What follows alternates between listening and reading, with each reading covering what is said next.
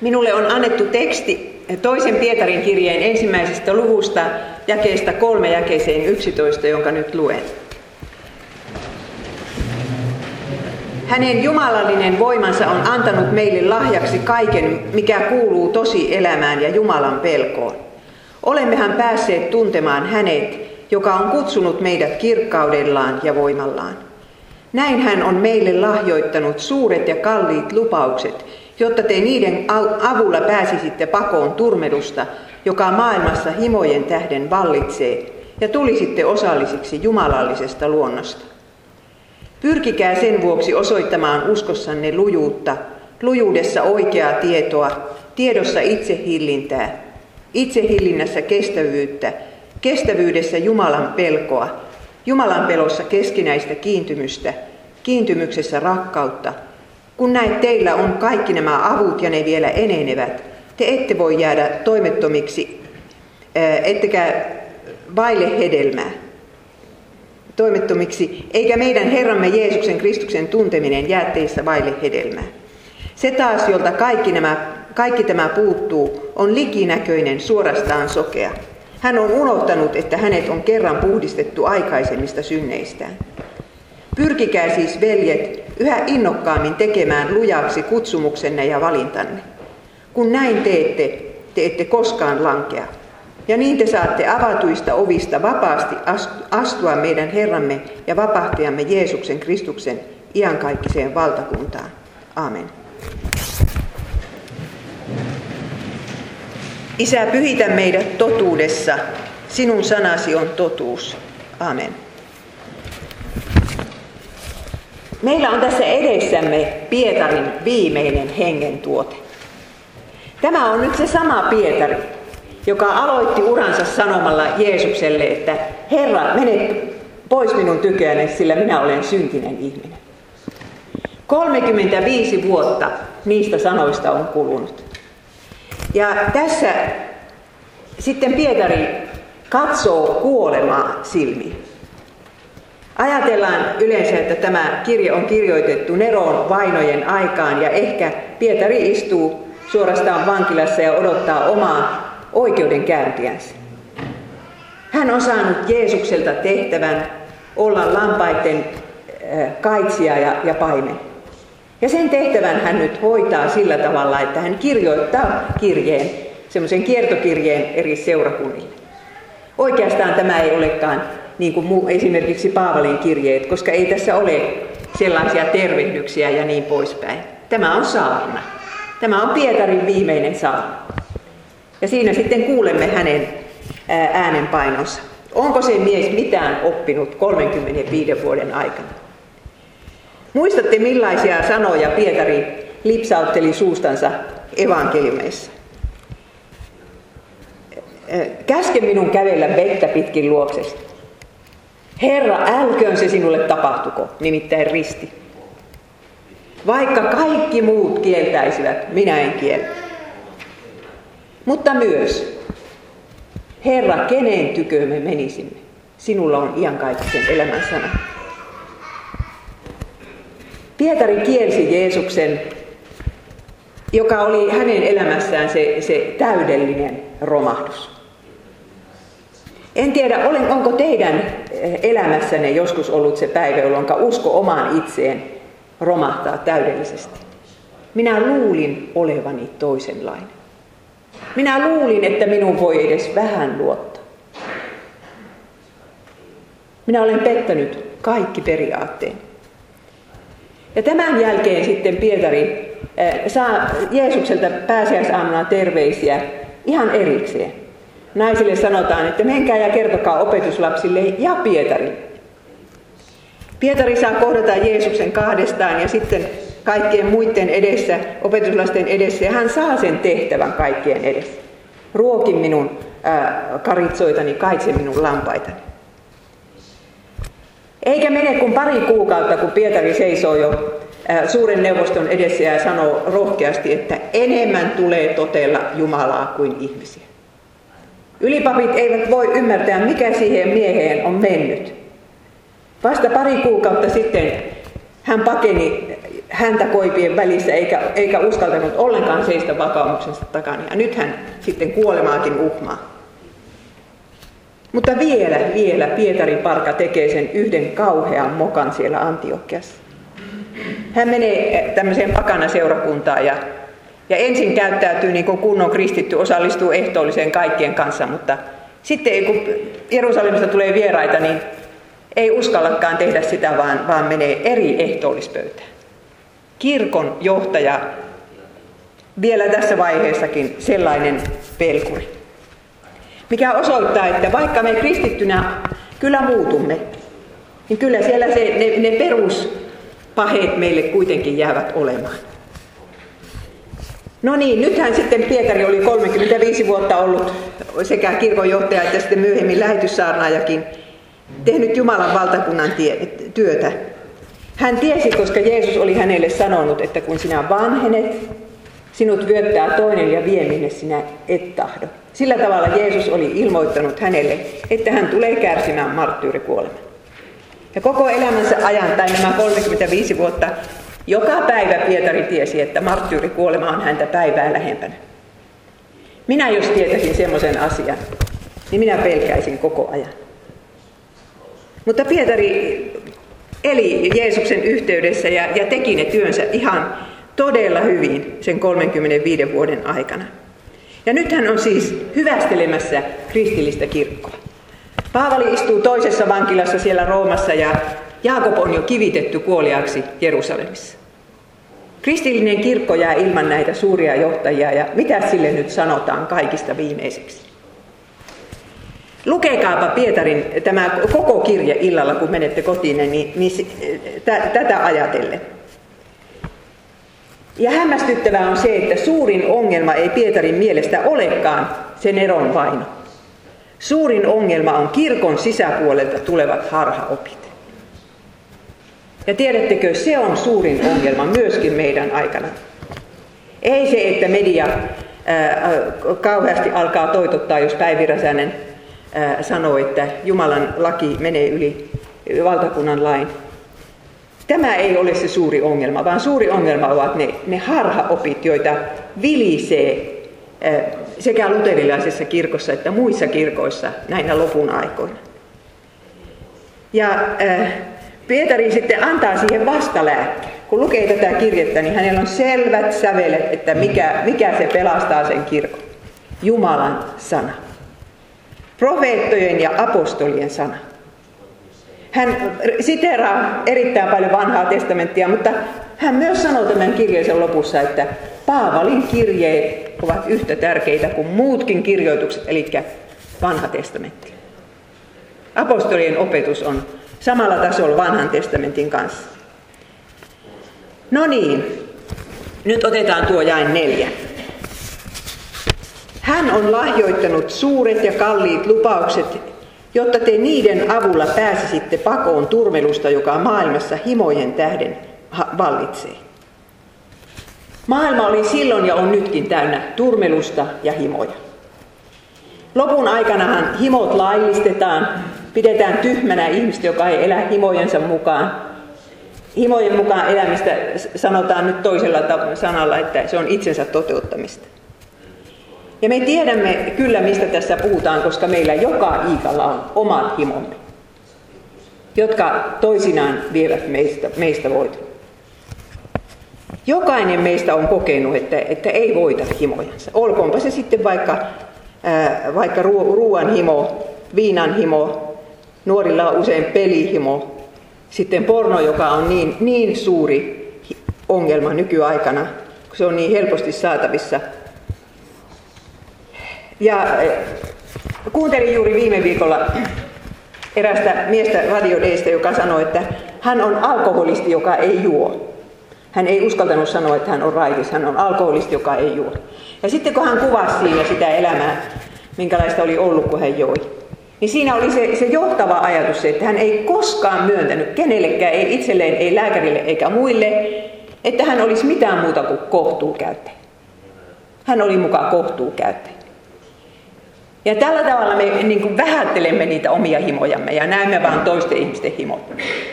Mutta sitten kun lääkäri sanoo sille miehelle suoraan, että sinä joko lopetat juomisen tai sitten sinä kuolet. Niin hän yritti ehtiä jotain kolmatta vaihtoehtoa, mutta kun ei ollut, niin, niin sitten hän lopetti sen juomisen. Mutta niin kova piti olla tilanteen. Mutta nyt Pietari tässä sanoo meille, antaa sen lääkkeen, millä tavalla me voitamme nämä himomme. Hän sanoi, että lupaukset ovat se vastalääke. Ystävät, mitä se tarkoittaa, että, että Jumalan lupaukset auttavat meitä voittamaan himomme? Minä otan teille nyt tähän kolme, kolmenlaisia lupauksia. Ensinnäkin ovat juuri nämä himot ja voittamattomat synnit. En tiedä mikä on se sinun himosi, mutta himo voi olla semmoinenkin oikeassa olemisen tarve. Että, että sanoo ilkeästi toiselle, kun ei halua koskaan olla väärässä. Ja minä myönnän, että tämä himo ainakin minua vaivaa. Aina silloin kun oli, olen läheisteni parissa. Jos minä tämän voittasin. Mutta millä tavalla sitten lupaukset tässä asiassa auttavat? Sillä tavalla, että, että Raamattu sanoo, että minä saan anteeksi. Sinä saat anteeksi. Jeesus on kuollut juuri tämän himon ja tämän synnin tähden. Sen tähden hän verensä vuodatti ja sitä verta me saamme ehtoollispöydässä nauttia.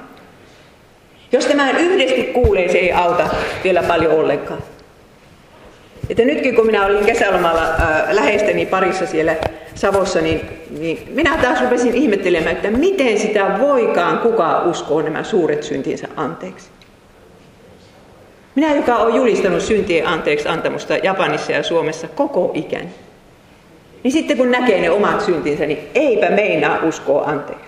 Mutta onneksi on olemassa ne lupaukset. E, tajua, että minua sittenkin rakastetaan. Minä sittenkin saan anteeksi. Tuo ehtoollinen on sittenkin anteeksi antamuksen ateria. Ja Luther sanoi, että missä on syntien anteeksi antamus, siellä on elävä ja autuus. Ja syntien anteeksi antamus, se on se ainoa lääke tähän synnin ongelmaan. No niin, toinen on sitten tämä meidän huolehtiminen, että kuka minusta pitää huolen, kuka minun lapsista ja lapsenlapsista pitää huolen. Kaikki on ihan hullusti ja hullummaksi menee. Ja kun ajattelee Suomen tilannettakin, niin milloin tässä talous romahtaa, me emme tiedä sitä. Entäs sitten, kun kaikki säästöt on mennyt? Raamattu on täynnä lupauksia siitä, että Jumala ruokkii ja vaatettaa meidät niin kuin taivaan linnut ja kukkaset. Silloin tarvitaan lupa, tartutaan lupauksiin. Pietari sanoi, että lupaukset ovat se, lääke maailman turmelusta ja himoja vastaan. Usko Herraan Jeesukseen, niin sinä pelastut ja niin sinun perhekuntasi. Jos sinä uskosit sen tänä päivänä, niin kuulkaas, niin montako prosenttia sinun murheista tipahtaisi pois, kun sinä lähdet tästä kirkosta. Usko Herraan Jeesukseen, niin sinä perastut ja niin sinun perhekuntasi. Ja sitten, sitten juuri se, että, että olkoonpa kysymys mistä taudista tahansa tai vai ongelmista, niin, niin Jumala on luvannut pitää meistä huolen. Ja sitten kolmas ryhmä, siis tämä toivo, miten lupaukset antavat meille tulevaisuuden toivon. Pietari päättää tämän kirjeensä sanomalla, että mutta me odotamme uusia taivaita ja uutta maata, missä vanhuskaus asuu. Ja silloin kun me menetämme tämän perspektiivin, kun me emme kuule niitä lupauksia, missä luvataan, että Jeesus tulee takaisin, Jumalan valtakunta perustetaan, Jumalan viholliset voitetaan, niin silloinhan me ihan, ihan niin kuin sorrumme tähän maailman pahuuteen. Meistä tuntuu, että jumalattomuushan tässä voittaa. Myönnä pois. Just niin, niin sinusta on varmasti monta kertaa tänäkin kesänä tuntunut. Niin, ei se nyt niin suuria haittaa, jos minä en tullutkaan onnelliseksi tässä elämässä. Se onni odottaa minua varmasti siellä. Ja nyt kun ajatellaan, että mitään niin tämmöisiä äh, ihmisen himoja ja tarpeita ja, äh, ei saa, niiden tyydyttämistä ei saa lykätä, niin me kristityt voimme ajatella, että me saamme kaiken satakertaisesti takaisin. Kaiken mitä menetimme ja mitä emme koskaan saaneetkaan. Ja ne lupaukset auttavat meitä näkemään sitä Hesarin tai, tai televisio iltauutisista sinne uuteen taivaaseen ja uuteen maahan. Jeesus tulee takaisin ja siihen ei ole kauan. Jos sinä tietäisit, että Jeesus tulee viiden vuoden sisällä takaisin, niin sinun ei tarvitsisi huolehtia enää terveydestä ja, eikä raha-asioista ja niin monesta muusta asiasta. Tällä tavalla lupaukset, ää, lupaukset ovat vastaus siihen maailman turmelukseen ja himojen ongelmaan. Ja sitten Pietari selittää, että minkälaista hedelmää ne lupaukset saavat aikaan. Mulle on annettu tässä otsikoksi pyhitys ja pelastus, mutta tässä tekstissä ei esiinny sanaa pyhitys. Se on hedelmä. Ja kun minä opiskelijoille muinoin pidin pyhityksessä puheen, niin oli niin kuin suomukset olisi silmistä tipahtanut, kun mä tajusin, että mistä pyhityksessä puhutaankaan. Katoin läpi koko raamatun ja tiedättekö mitä pyhitys on?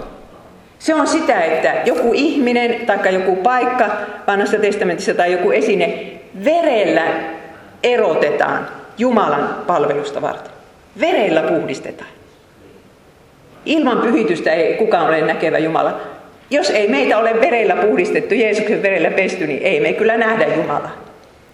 Mutta meille viidesläisille etenkin pyhityksestä on tullut sellainen kuva, että hampaat kirvessä yritetään tätä kristillistä elämää. Mutta muistakaa se pyhitys on se, että verellä puhdistetaan käyttöä varten.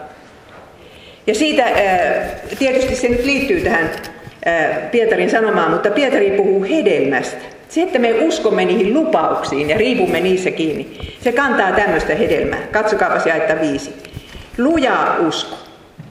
Se, että me emme aina epäile, että pitääkö Jumala huolen, riittääkö rahat, miten tämän terveyden kanssa käy ja ihmissuhteet ja kaikki. Luja usko on uskoo niihin lupauksiin, että Jumala pitää huolen.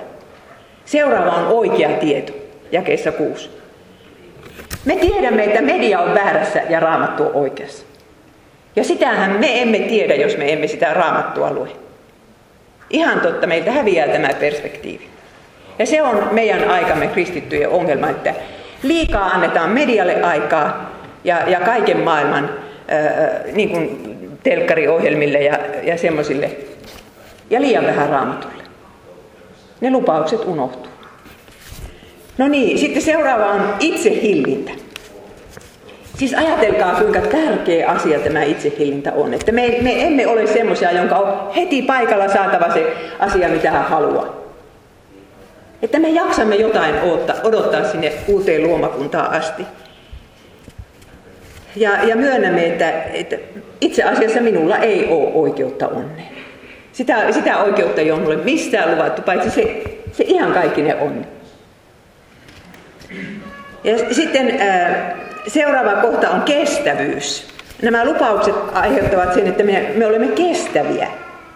Miten hirveä se onkaan, kun joku veli tai sisar kilvottelee 20 ja 30 vuotta ja sitten lankeaa ja luopuu raamatusta. Montako niitä on nähty? Ja se, siitä, kestävyys on sitä, että me aina menemme syntiemme ja murheittemme kanssa Jeesuksen luo. Vanhassa käännöksessä sanottiin, että, että Jobin kärsivällisyyden te tiedätte, mutta oikeasti se on, että Jobin kestävyyden te tiedätte. Job, kun hän ei voinut ylistää Jumalaa, hän valitti. Mutta kaikki se meni kuitenkin niin kuin Jumalan suuntaan se puhe. Että älä nyt sinäkään, ystäväni, lopeta kesken kaiken. Se palkinto on niin suuri, joka sitten jää saamatta. Muistakaa, kestävyys on sitä, että me aina menee syntinsä ja surunsa kanssa Jeesuksen luokse. Ja sitten seuraava seitsemännessä on tämä Jumalan pelko. Ja tämä se vasta tärkeä asia on.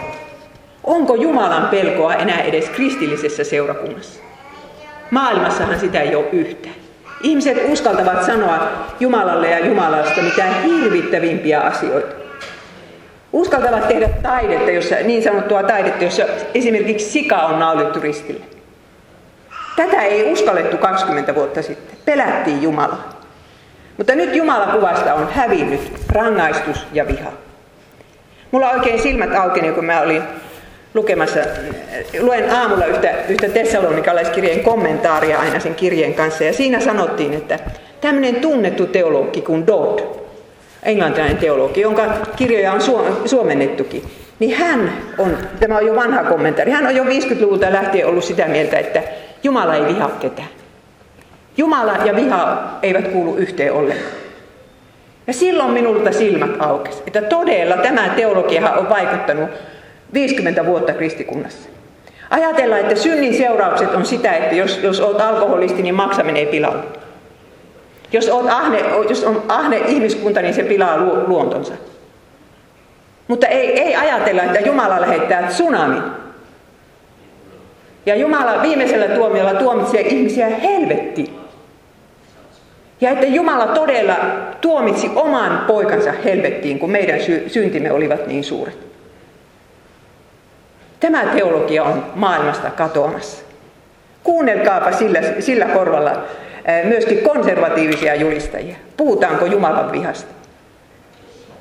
Vai onko Jumalasta tullut vain semmoinen kiltti Jumala, joka kaikille haluaa pelkkää hyvää? Ja lukekaa raamattua sillä silmällä, ystävät.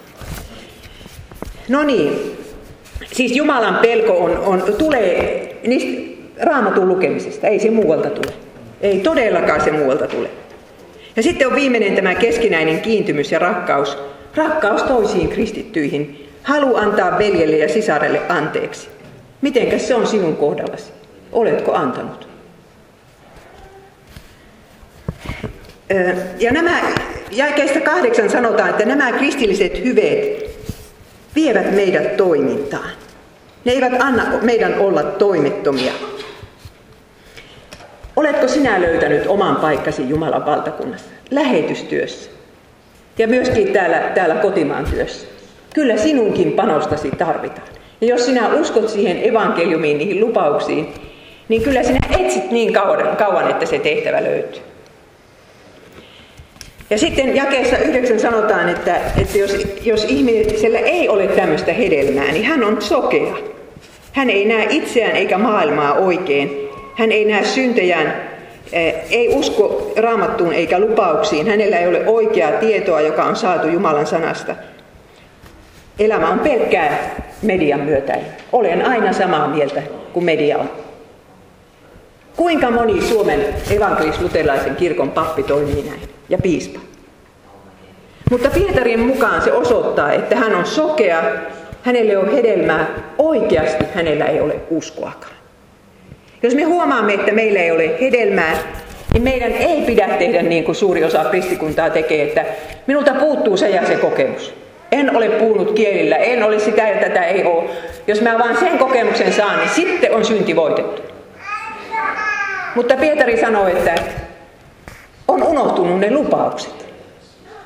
Jos sinä huomaat tänä päivänä, että sinun elämässäsi ei ole yhtään tätä 5-7 jakeiden hedelmää, niin mene sitten uskosi perustuksiin. Kysy, että uskotko sinä todella armoon ja riiputko sinä Jumalan lupauksista. Kuuletko sinä niitä lupauksia? Kyllä me voisimme tänä päivänä tehdä semmoisen vankan päätöksen, että minä luen tästä lähtien raamattua joka päivä. Ja jos ei muu auta, niin kansanlähetyshän julistaa niin, kun julkaisee niin hienoa raamattusarjaa, jota voi lukea semmoisena ja alleviivata. Ja minä olen myöskin kirjoittanut aika monta kirjaa just sitä varten, että, että ihmiset oppisivat oppis niistä rakastamaan raamattua. On olemassa, teillä on näitä solutoimintaa ja raamattupiirejä, ilosanomapiirejä, ja, ja se on hirvittävän tärkeää, että tullaan pyhänä kirkkoon ja, pääst, ja ehtoolliseen. Se on sitä lupausten kuulemista. Ei se ole sitä, että minä valitsen pyhä aamuna, menenkö minä kirkkoon. No niin. Ja vielä minä sanon, sanon että, tai siis jakeessa kymmenen, kun hän sanoi, että pyrkikää yhä innokkaammin tekemään lujaksi kutsumuksenne ja valintanne. Miten se tapahtuu? Se tapahtuu juuri niin, että me riipumme kiinni lupauksissa armon välineissä, kasteessa ja ehtoollisessa. Emme me muuta voi tehdä. Ja sitten se evankeliumi meitä innostaa näihin kristillisiin avuihin. Ihan viimeiseksi haluan sanoa, että ota, ottaa esimerkin miehestä, joka uskoi sen kalliin lupauksen, josta Pietari tässä puhuu, ryöväriristillä. Tänä päivänä sinä olet oleva minun kanssani paratissa. Tämän lupauksen usko viime tipassa mies, joka oli pilannut elämänsä täydellisesti. Ja se lupaus muutti hänen koko elämänsä, myöskin sen todistuksen, minkä hän jätti jälkeensä. Jos hänellä oli lapsia, niin kuin luultavasti olikin, niin ne lapset sitten muistivat isästä, että isä viime tipassa katuu syntejänsä ja usko Jeesukseen. Ja se oli mahtava todistus. Se, se, se usko näihin lupauksiin viime tipassa muutti ryövärin elämän suuren miinuksen, sen pilatun elämän suureksi plussaksi. Ja niin voi käydä myöskin sinulle, sinun lapsillesi ja lapsenlapsillesi. Mitään ei ole vielä menetetty. Ja sitten tapahtuu se, mitä tässä sanotaan, Pietari sanoi oikeassa kymmenen, niin te saatte avatuista ovista vapaasti astua meidän Herramme ja vapahtajamme Jeesuksen Kristuksen iankaikkiseen valtakuntaan. Jeesus tulee pian takaisin. Riiputaan niissä lupauksissa siihen asti. Rukoilemme. Rakas Jeesus, sinä näet, että miten mahdottomia ihmisiä me itse asiassa olemme, vaikka olisi mitenkä pitkä uskon historia takana. Anna anteeksi kaikki meidän himomme, meidän pahat sanamme, ilkeä luonteemme ja kaikki kompleksimme, joiden kautta vielä olemme sitäkin vaikeampia ihmisiä. Kiitos, että olet antanut meille siihen tähän tautiin sen lääkkeen, eli ne lupaukset. Suo, että me tästä lähtien käyttäisimme vielä enemmän aikaa raamatun tutkimiseen, sanan kuulemiseen ja sen lukemiseen. Anna se armo myöskin meidän lapsillemme ja lapsen lapsillemme. Rukoilemme, että Suomen kirkossa säilyisi usko näihin lupauksiin siihen asti, kun sinä tulet. Ja jos ei kirkossa säily, niin, niin suo, että olisi kuitenkin kaikenlaisia muita yhteisöjä, joissa se säilyy. Suo, että täällä olisi uskovien seurakunta sinua vastaanottamassa, kun sinä tulet takaisin. Rukoilemme Japanin lähetyksen puolesta ja pyydämme sille maalle siunausta ja herätystä, mitä se ei ole koskaan saanut kokea. Siellä odotetaan uutta maanjäristystä ja tsunamia sydän pamppaille. Herra, auta, että kaikki tämä, mikä on tapahtunut ja vielä tapahtuu, saisi olla Japanin kansaa kutsumassa yhteyteesi. Jeesuksen nimessä. Amen.